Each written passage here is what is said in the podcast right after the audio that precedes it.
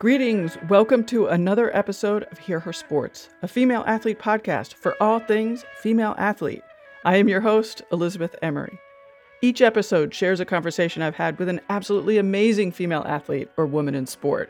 We always cover so much ground, from training, nutrition, psychology, to science research, mental health, and coaching. Joining me today is Dr. Angie Ridgel, who has been studying for over a decade the effects of high-cadence cycling in individuals with Parkinson's disease. Angie is a professor of exercise science and exercise physiology in the School of Health Sciences and the associate director of the Brain Health Research Institute at Kent State University. She has been funded by NIH, the Davis Phinney Foundation, and the Research and Development Service, U.S. Veterans Affairs. Angie's research with Parkinson's disease is fascinating. She even developed and continues to improve a smart bike that we hope will eventually be available for home use. Meanwhile, Angie shares ways you can adapt what she's learned in the lab for your own training and brain health. Angie and her team collaborate with InMotion, a nonprofit organization dedicated to helping people manage their Parkinson's disease. I've seen the effects of Parkinson's, and it is not a kind disease. That's why everything Angie is learning and developing is so exciting and hopeful. We also talk about a broader view of her studies, how aging and neurological disorders affect movement in humans, and how exercise can be used to promote neurorehabilitation and brain health. What that means for us is that moving, being physically active, exercising, whatever you want to call it, helps the brain. And researchers are still learning exactly how that happens and by how much. If that weren't enough, Angie is a competitive athlete herself and founded Stelleri Performance Training, an endurance coaching business specializing in female athletes over 40. Well, let's get to it and meet Angie. Well, hi, Angie. It's really great to have you on the show. I'm happy to be here, Elizabeth. You know, full disclosure, we are friends from the cycling world in Cleveland, and you know, I never knew what you did. And then one day, I think we were watching the marathon or something with our friends, and I was telling you about this really great study I had discovered about Parkinson's. I've always loved this study, and, you know, my father-in-law had Parkinson's, so, you know, it meant a lot to me. And you were like, oh, that's my study. I remember that. Yeah, and I'm glad I didn't mansplain it. That would have been great. Anyway, what you're doing is super cool, so I'm so glad that you're here, that we can talk about it. And I have tons of questions about your study, but before we get into some of those fun details, you know, I really think I could use some basics, and I hope I'm not going to get us too far into the weeds. But let's start with, like, what's the makeup of the brain? So, like, the neurons and all those interconnections, because isn't that foundational to what you study? Yes, it is. So if we're talking specifically about the neurons that produce movement, which is important in a discussion of Parkinson's disease, there is an area that is called the motor cortex, and the neurons that start there actually go out and send information to all of the muscles throughout the body that tell the muscles to move.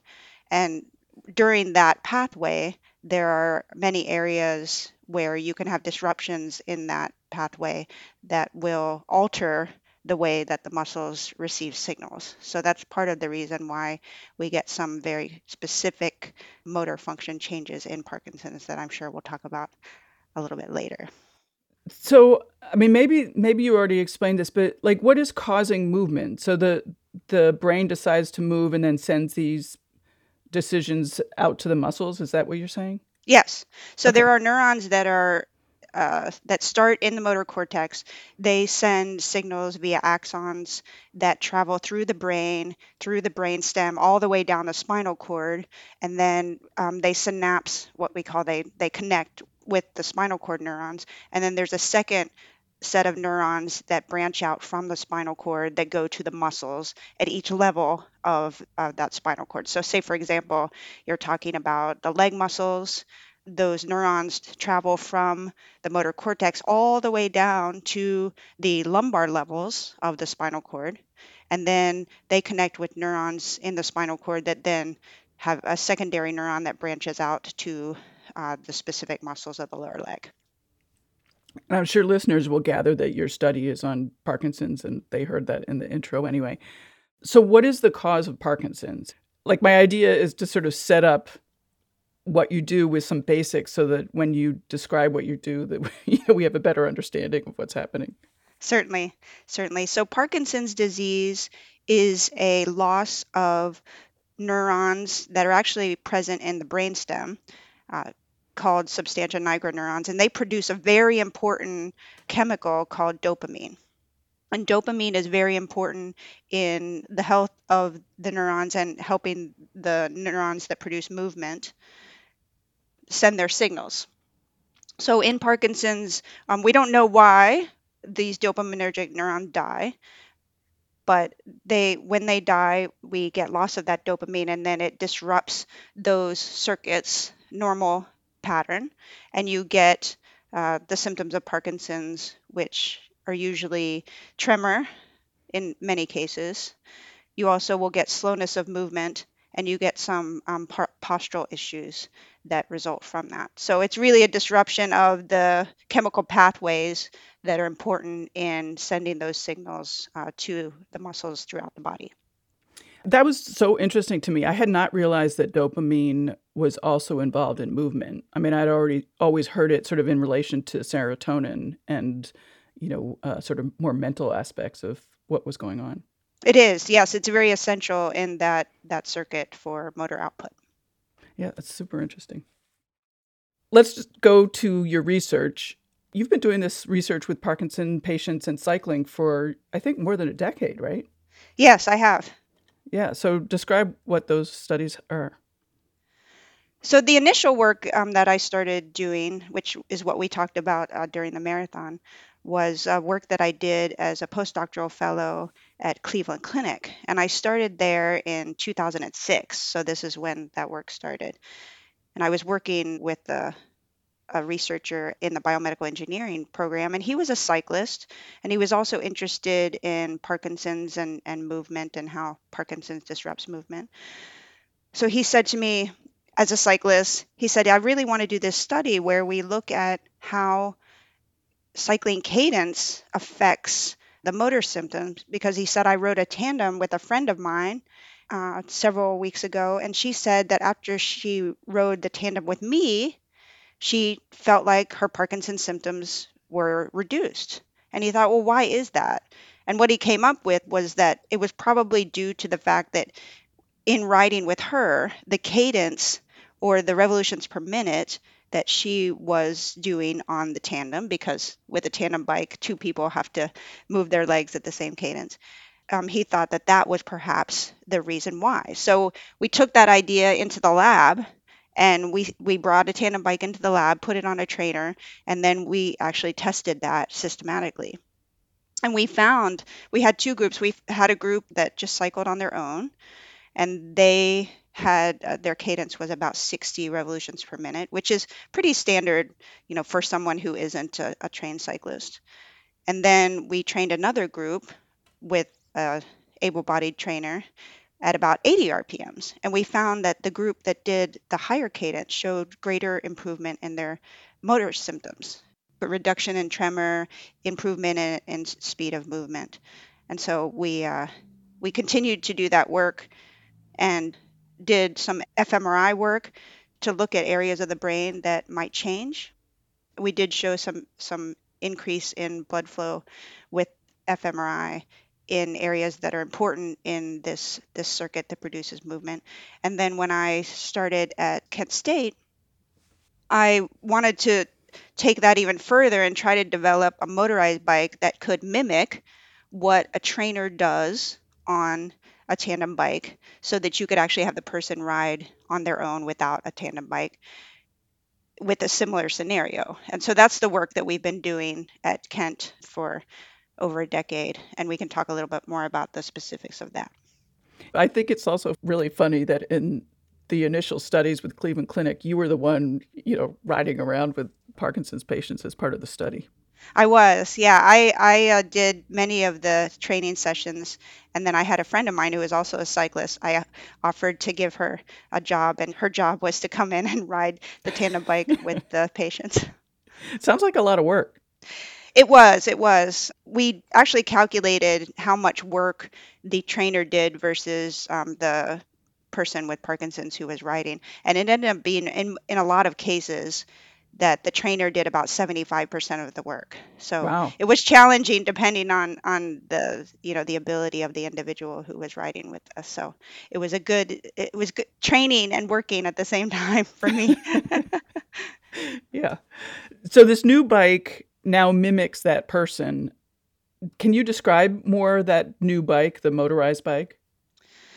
Yes. So what we did is I collaborated with some engineers at Case Western Reserve University, and they actually did their technology magic, and they were able to design a controller that mimicked what a person did on a tandem. And the specifics of that was that when someone rides a tandem, you always have this element of working with and working against the other person who's riding with you. So you have this constant push and pull where one person may be putting in more power versus the other person. And so we actually programmed that into the controller. So when you set the motor at 80 RPMs, there's actually a random variation that the motor speed produces around that set point that actually mimics what somebody would do on a tandem bike. And what we found was that was a really important component to it. So it has a dynamic element where, although you set the speed, it's constantly changing and giving the person riding this variable feedback in terms of the cadence.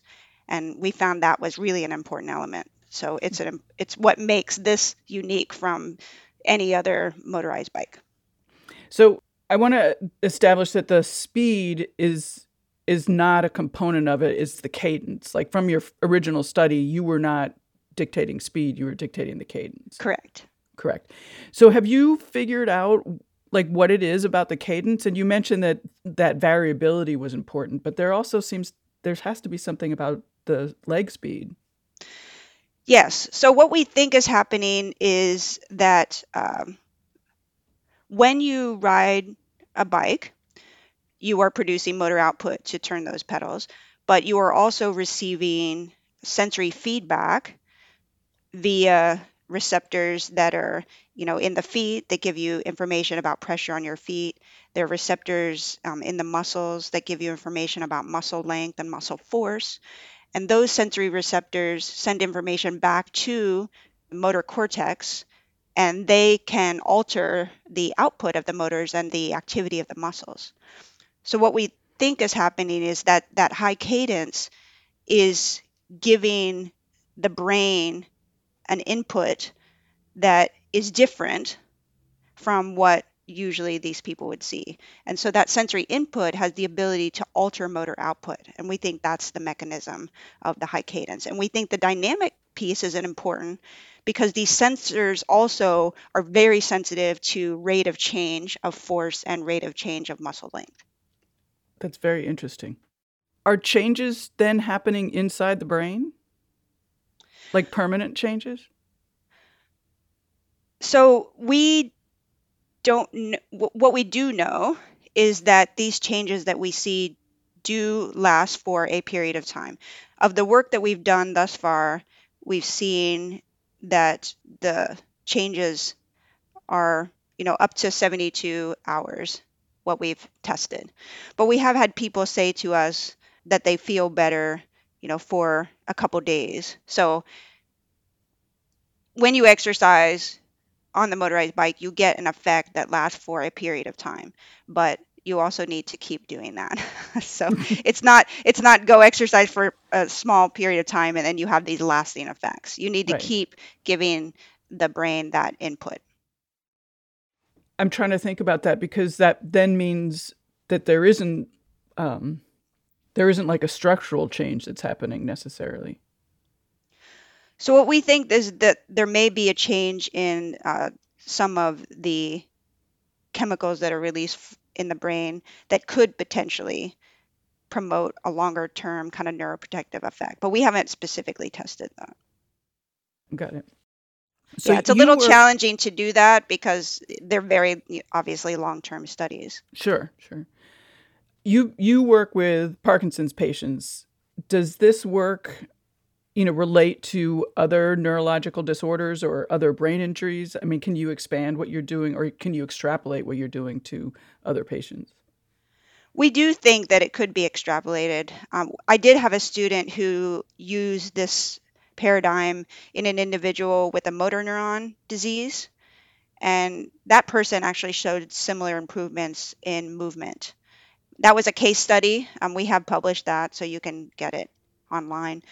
And we think that it could be helpful for other neurological disorders, such as multiple sclerosis and or perhaps stroke. We have not done those studies, but I know that other people have done similar work with high cadence cycling in Down syndrome. There was a small study that looked at it in stroke. So people are starting to do this. In the long term, we would like to do that. But right now, we're focused primarily on Parkinson's. All of those diseases or disorders that you mentioned, they all seem very different. I mean, stroke is certainly different from Parkinson's. Yes, they are. That's interesting. So something sort of in the bigger picture is happening inside the brain, or that's the theory, I would suppose. Yes. The hypothesis is potentially that this could promote short-term changes, but also the longer-term changes could be due to release of some neurochemicals, specifically one called brain-derived neurotrophic factor. And we know that exercise in general in healthy people increases the release of this chemical. And it is important in maintaining the health of the neurons. It also helps repair neurons. So we've hypothesized that that is potentially one of the mechanisms. And like you said, if we get release of that chemical over the longer term, then it could potentially help neurons repair over the longer term and potentially be neuroprotective. I don't know if we already talked about this, but what are the Parkinson's patients, what are they seeing as improvements? Well, they tell me that they feel like they can move better. I've had people tell me that they feel like they don't have to take their medications, their Parkinson's medications, after they do the cycling. We've gotten really positive feedback from people. So they are luckily willing to volunteer to come and ride the bike. And we're doing studies right now. We're doing them at Kent State University, but soon we're going to be offering the study at a place called InMotion, which is a Parkinson's exercise studio in Beechwood. So come June, we're going to start doing the study there as well. And what is that study going to be? So right now we're doing a 12-session study over 4 weeks, and we have people come in to either the lab or at InMotion in the summer to exercise 3 times a week on the bike. And we do that over a 4-week period. And then we do several motor assessments, look at how they move, look at gait and balance, and look at the change in tremor and the change in movement speed over that period of time. And what we're trying to do with that is we are trying to capture a large cohort and a large database, because what we want to do next with the bike that we have is to make the controller of the bike basically intelligent. So right now we're manually changing the settings on the bike based on how the person performs. But if we collect a large enough data set, we'll be able to program the controller to be able to predict what a person would need at any point in time. And so we're basically developing a smart bike. We're developing a bike that will be able to optimize the settings of the bike for that person. And the reason why that's important is because everybody with Parkinson's is different in terms of the types of symptoms that they have, the severity of the symptoms. So it's not one size fits all. You really need to personalize the therapy for each individual. Okay, I heard you talk about that somewhere else, and I don't really understand that. So, what are the variables that you're changing based on what things that you're seeing? So what we're looking at now is there is a clinical scale that is done with Parkinson's called the Unified Parkinson's Disease Rating Scale. And it is a scale that looks at all of the Parkinson's symptoms, and it's evaluated by a clinician.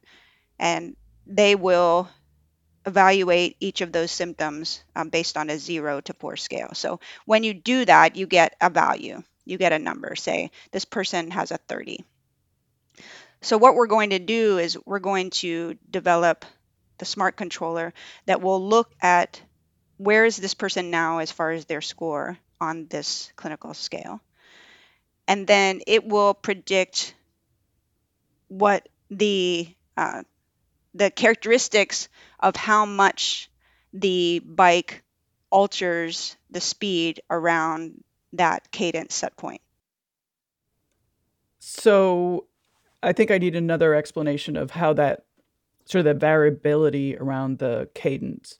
So if I understood correctly, you set it at 80 and it will sometimes go to like 83 and sometimes it will go to 77. Is that correct? It's variable. I mean, it changes fairly rapidly. So it's subtle.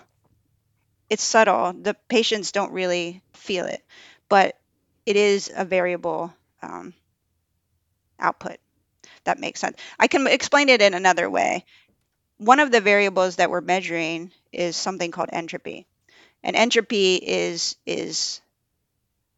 something that isn't static, something that's always changing.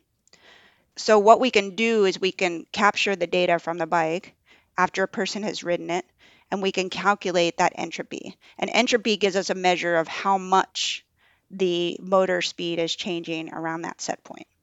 And so that's really the variable that we're looking at. We're trying to optimize entropy. So we're trying to increase entropy based on the person's characteristics and how it is that they actually interact with the bike itself.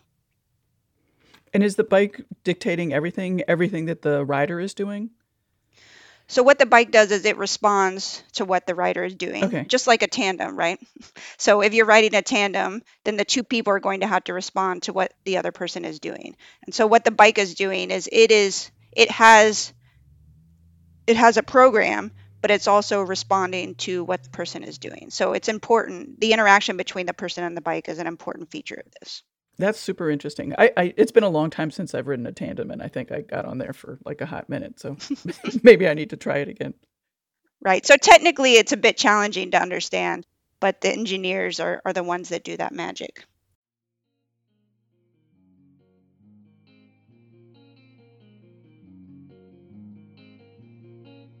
Today's episode is sponsored by Endura Athletic. Endura Athletic is on a mission to create ethically sourced athletic apparel that empowers and supports athletic women's bodies. Rather than asking women to fit into clothes, Endura Athletic apparel fits clothes to women, making space for powerful lats, broad shoulders, and strong legs. Through artfully designed, sweat-tested, and well-fitting apparel, women can tackle their workouts while feeling confident in their physique, whatever shape it takes. Recently, I did my first run in a pair of Endura Stay Put shorts and loved them. They definitely stay put. I had none of that typical creeping up of shorts legs and then having to yank them down over and over throughout the run. The waistband is also really nice and not restrictive. You can order your own Stay Put shorts and find out more at enduraathletic.com or on this episode's show notes page.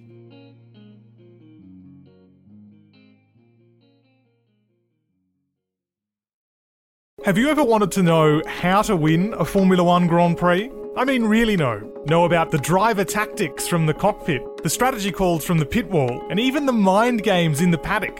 There's a lot more that goes into winning a Grand Prix than just 90 minutes of racing. So every week on the F1 Strategy Report, we're taking a deep dive into the decisions that shape every result. Hey there, my name is Michael Laminato, and every week I'm joined by an expert guest from the paddock to talk through the big calls that won the race and the missteps that resulted in bitter defeat. Before every race, we'll look back at the previous year's result and consult the current form guide, and we'll be in your feed after every Grand Prix dissecting the outcome and what it means for the championship. So for your regular hit of Formula One analysis, subscribe to the F1 Strategy Report wherever you get your favourite podcasts. The Strategy Report is a Beer Mogul podcast on the Evergreen Podcasts Network.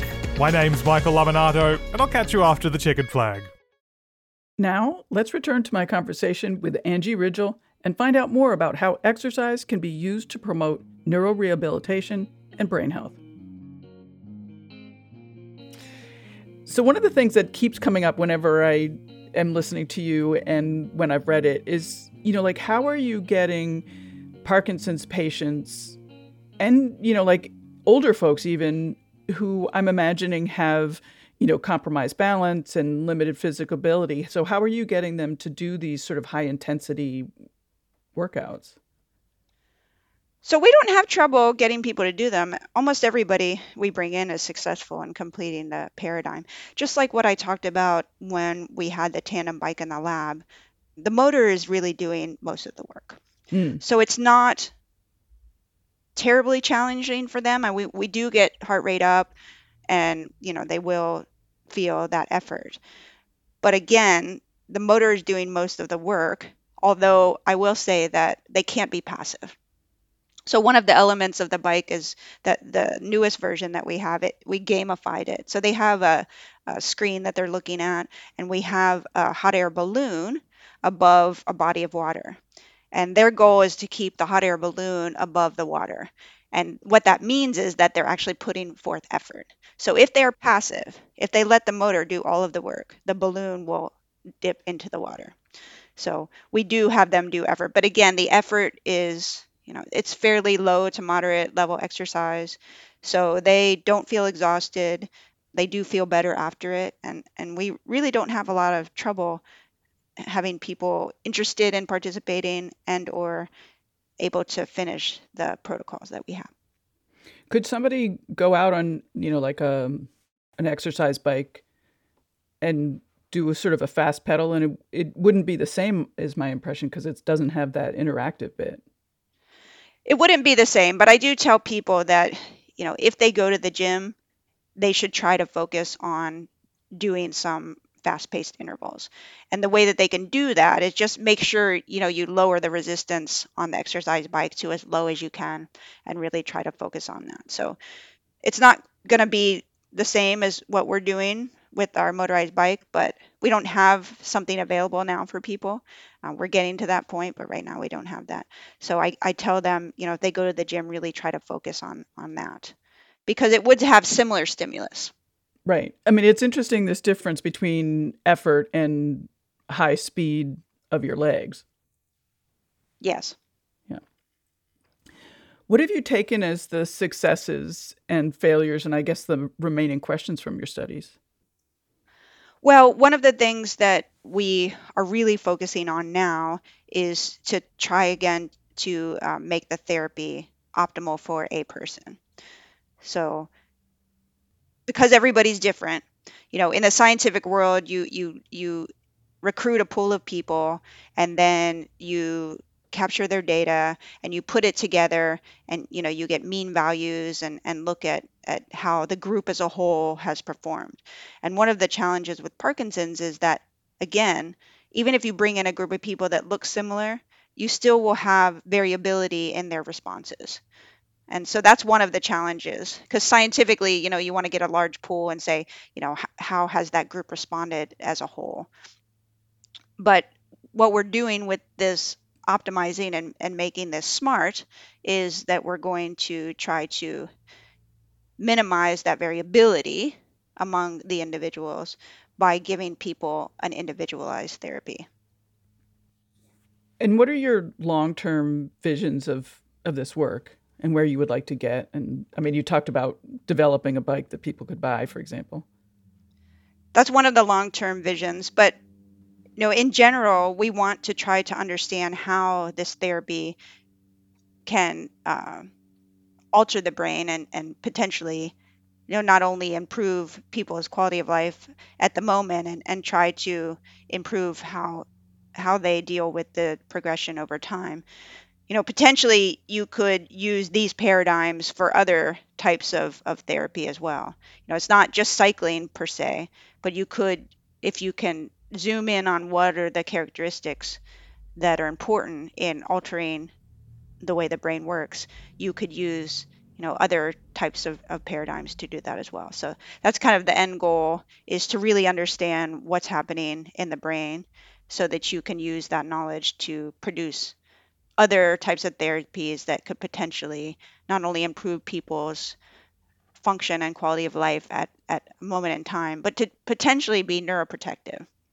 So perhaps we could come up with paradigms that would decrease the risk of people developing Parkinson's and or stave off the progression, slow the progression of the disease, so they could have better quality of life over time. So meaning that somebody gets a diagnosis of Parkinson's or some other neurological disease, and early on they start doing these protocols and sort of degenerate more slowly. Yes. Yes. Yeah. How have your studies impacted your own training or coaching? Because you do both of those things. You train and you coach. I do. So I actually spend a lot of time working on cadence, and I have my clients do that as well. So we do a lot of cadence drills, right? Really focus on that. I think just working on the quality of movement, working on the speed of movement, especially as we get older. As we get older, we have a tendency to have less speed of movement. So I think it's important just in general to focus on that and focus on forceful and powerful movements to try to, stave off age and or disease. Right. This may be a good time to talk about, very generally, forget about your studies and whatnot, but like how exercise does help the brain and improves brain health. And, I've even heard you say exercise is medicine. It is. Yeah. So exercise obviously has a lot of effects on, it can improve cardiovascular fitness, it can improve muscle strength, but there's a lot of evidence to show that exercise has a pretty strong effect on the brain. Specifically, it increases brain blood flow, which is important, of course, to get oxygen and energy and other molecules to the brain. It also, we know that it does increase several of these neurochemicals that I already mentioned, even in healthy people, like brain-derived neurotrophic factor, and those chemicals help the brain repair and be healthy. And we also know that, it can help people focus. There's a lot of evidence to support the role of exercise in improving cognitive function. And we know that in many different populations, young people, children, older people, and then there are people who are also looking at exercise in, memory issues like Alzheimer's, although those studies are a little more challenging to do. So really it has a lot of benefits for the brain and for the body as a whole. How can people take this information, and use it at home? I mean, obviously you don't have the bike yet, and, not everybody's going to have access to those bikes anyway. So what can we do at home, basically? Well, I think the most important thing is just to move and to focus on moving rapidly. Actually, there was a study that was done by a friend of mine named Beth Fisher at USC, and her work focused on treadmill and showed that the faster walking speed was important. And that was the basis for what we were doing in the lab with cycling. And so I would encourage people, if they have a bike at home, or if they're out walking outside, or if they use a treadmill, to really try to focus on leg speed and try to get that feedback from those sensors back to the brain. I think that's an important feature of exercise and movement. Is it objective leg speed, or is it relative leg speed? Meaning, like if you're older and you have more trouble moving, does just increasing the speed that you normally do make a difference? Absolutely. Okay.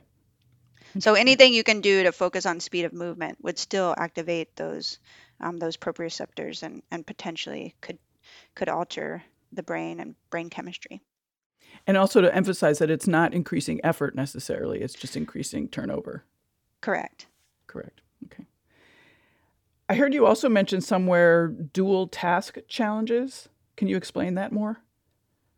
So dual task challenges are challenges that have a motor feature and challenges that have a cognitive feature. So one of the typical paradigms for dual task would be having someone, say, walk on a treadmill and do a addition task. Or they could do a memory task. Something that's typically done in the lab is using a test called N-back. And N-back is a cognitive test where you ask the person, you say a series of numbers or letters, and you ask the person to remember and give you the number that was said, for example, 2 back. So if you say 1, 5, 7, I would ask you to say, what's the 2 back? You would say 1. Right, so two numbers back. So doing the cognitive tests and the motor tests simultaneously challenges the brain even more and can have a greater stimulus for change versus just doing a cognitive task or a motor task alone. That's cool. Yeah. So next time you go out, probably don't do it on the road on your bike, but maybe, if you're on the train or if you're out walking, try to think of a do math problems while you're out there. It sounds sort of hard. It is. It's even hard for, non-cognitively impaired people. Right. How did you get started in this work? So it's a long history, but I've always been interested in how sensory receptors produce movement. And so actually back towards my master's degree, I actually worked on sensory systems in fish. And then in my doctoral degree, I actually worked on sensory systems in insects. And we looked at how the insect sensory system produces movement. And we did movement analysis and that. And then I did the same thing when I did my first postdoc at Case. We were actually looking at how if you alter the nervous system, how it alters movement.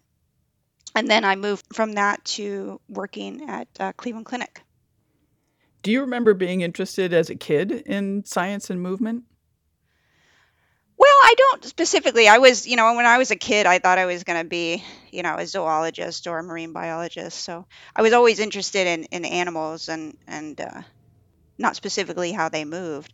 But, I grew up as a swimmer, then transitioned to triathlon in my 30s. So I have always been interested in focusing on sport and movement. But specifically, I, was kind of an animal lover as a kid. That's how I got started in biology and working with those people. You mentioned that you swam as a kid. Were you competitive?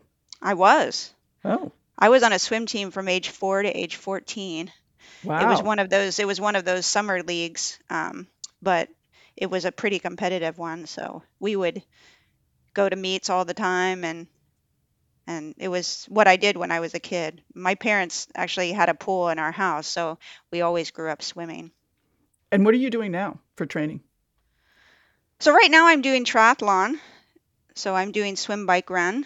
I just recently got back from the national championship in Texas. It was a couple weeks ago. So that was a short course national championship. And I did the super sprint, the sprint, the aqua bike, which is a Olympic distance swim bike. And then I did a relay. They have a new thing that they're doing, that USA Triathlon is doing at their events, called the mixed team relay, where everybody does a super sprint and then you tag out. So the first person does a super sprint triathlon and then they tag the next person and then they'd go do a super sprint. It was really fun. It was, I had a team of 3 local people here from Cleveland. And then we had another woman that we met recently. So it was a mixed relay, 2 men, 2 women. And it was a lot of fun. That's cool. Yeah, that was fun to watch in the Olympics too. Yeah, I have never done it before, but the whole tag thing was fun. And then you run down the dock and jump in the lake. Yeah. I didn't realize that the nationals would be so early. Yeah, so what they're doing is they have another nationals too. It's the sprint, non-draft legal sprint, and Olympic nationals is in Milwaukee in August. But this was a combined. It was duathlon nationals, short course, and it was sprint and super sprint triathlon, and then they added this relay. So they're starting to kind of consolidate these events. So they really have two events now. They have this early one, and then they have the one that's in August that's sprint, non-draft legal, and Olympic distance. So the sprint that I did was actually draft legal. So it was kind of fun because I found a couple people, we were working together, and you know, you have your road bike, and that's a really fun element of it. That totally changes the race. It does. Yeah. It does. And I'm actually pretty interested. I went to an event last year. It was called the Outspoken Women's Conference. And the new CEO of USA Triathlon, Vic Brumfield, was there.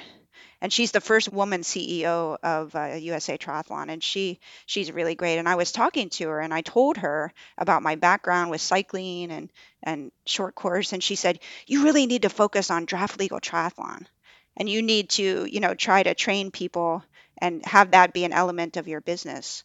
And I thought, well, that's a really great idea. So we're working on that. I mean, draft legal triathlon, they don't do them. They don't do that at local events around here. But USA Triathlon is starting to support that. And so I think, you know, as triathletes, they usually don't know how to ride in a pack and how to draft. And so I think that's an interesting element that I could add to the coaching business with my background that really no one else is doing. Right. How do you feel about competing?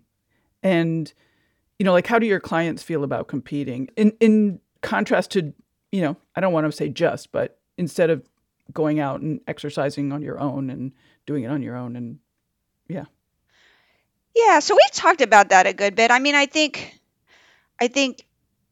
a lot of the athletes, as they get older and they've been, you know, competitive for so long, sometimes that starts to kind of wear on them, and they lose that drive to compete.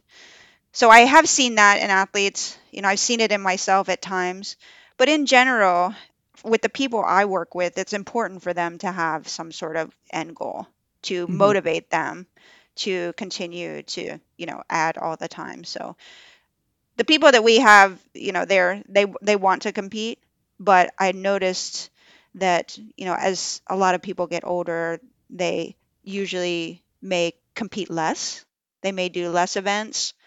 And I really encourage people, you know, if they start to lose their mojo for doing what they've done, you know, for 20 years, you should do something different. Like, one of my clients decided she wanted to do rowing.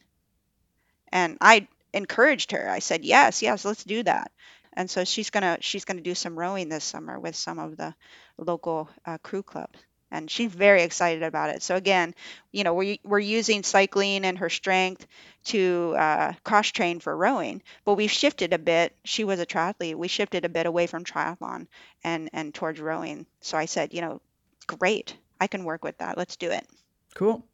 Yeah, rowing around here is great. Yeah, she's pretty excited, so I'll see where that goes. But yeah, just a little shift in coaching there. But, you know, I always tell my clients my job is to shift my coaching to meet your needs. So don't worry about it. I can adapt. Right. And so we started giving her rowing workouts.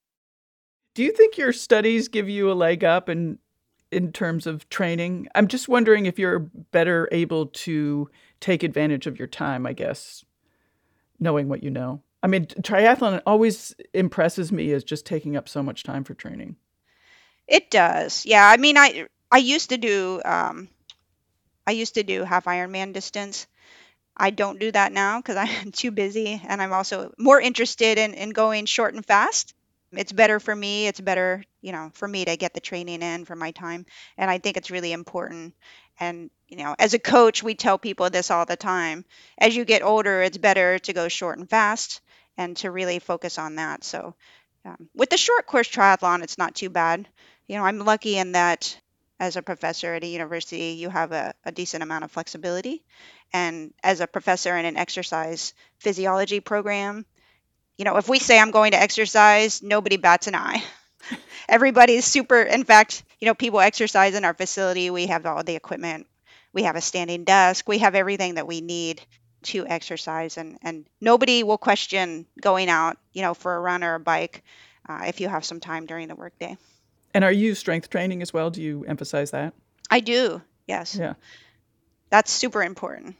Yeah. So we try to do that at least twice a week, and all of our clients that we coach, all are doing strength training. Some are resisting, but they understand that it's important. And once they start doing it, they say, "Oh, I feel really good. I feel really strong." Yeah. Tell me more about the coaching with Stelleri.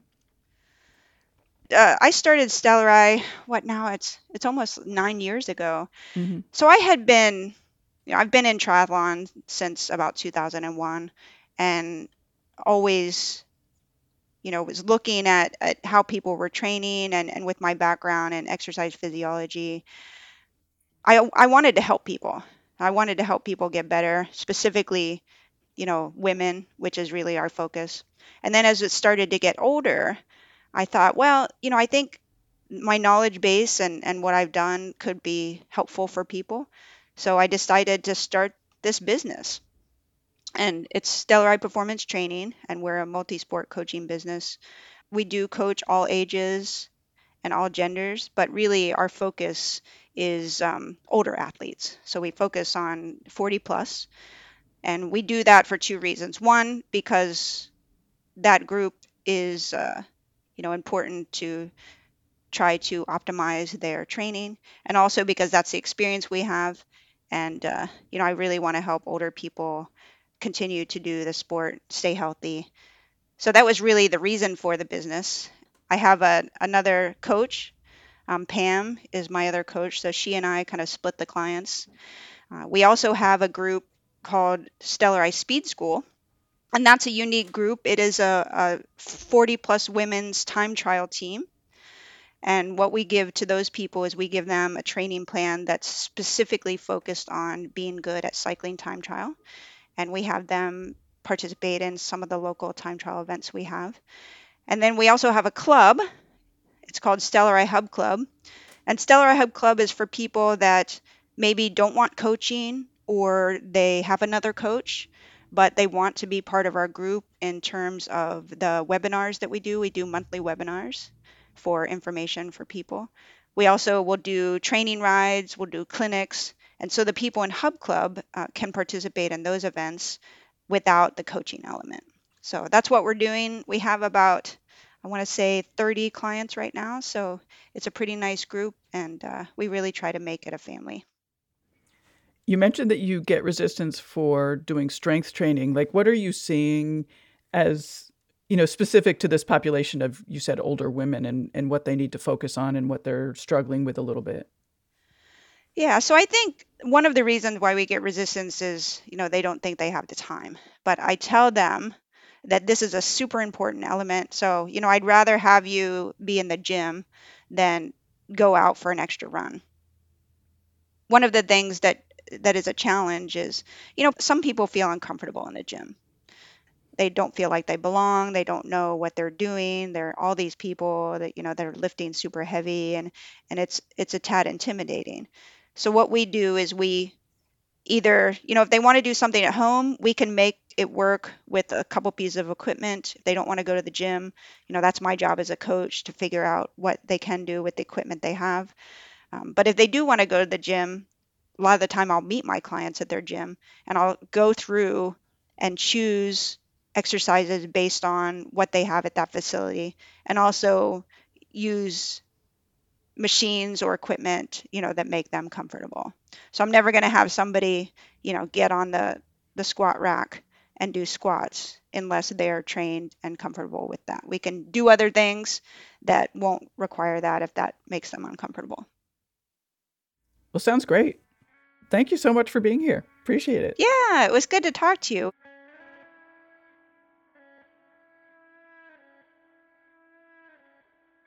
Thank you, Angie, for joining me to talk about your research around brain and movement, and about your coaching business, Stelleri Performance Training. As I said in the last episode, it means a lot to me every time I get to talk to female doctors, scientists, and researchers on the show. They're doing great work and increasing equity in their fields just by being there. It was an honor to have Angie as a guest, and of course it's fun to know her as a friend because she is doing such cool stuff. And thanks to all of you for being here to listen. I hope you found something interesting enough in my conversation with Angie to tell lots of your friends. I'd love to hear what you think. Email Elizabeth at hearhersports.com or connect through socials at hearhersports. You can also reach me through the contact page on the website. Be sure to take a look at Angie's show notes page to find out more about her research, Stelleri, and links to other things mentioned in the episode. InMotion is located on the east side of Cleveland, Ohio, so if you are in the area and know someone with Parkinson's disease, check them out. You can find that link in the show notes as well. Hear Her Sports is a proud member of Evergreen Podcasts. For more information or to check out the other shows on the network, please visit evergreenpodcast.com. And until next time, bye-bye.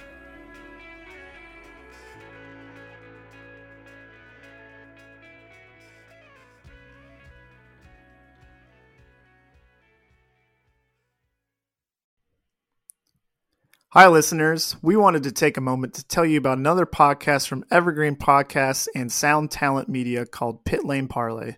Pit Lane Parlay is the go-to podcast for IndyCar and motorsports-related news.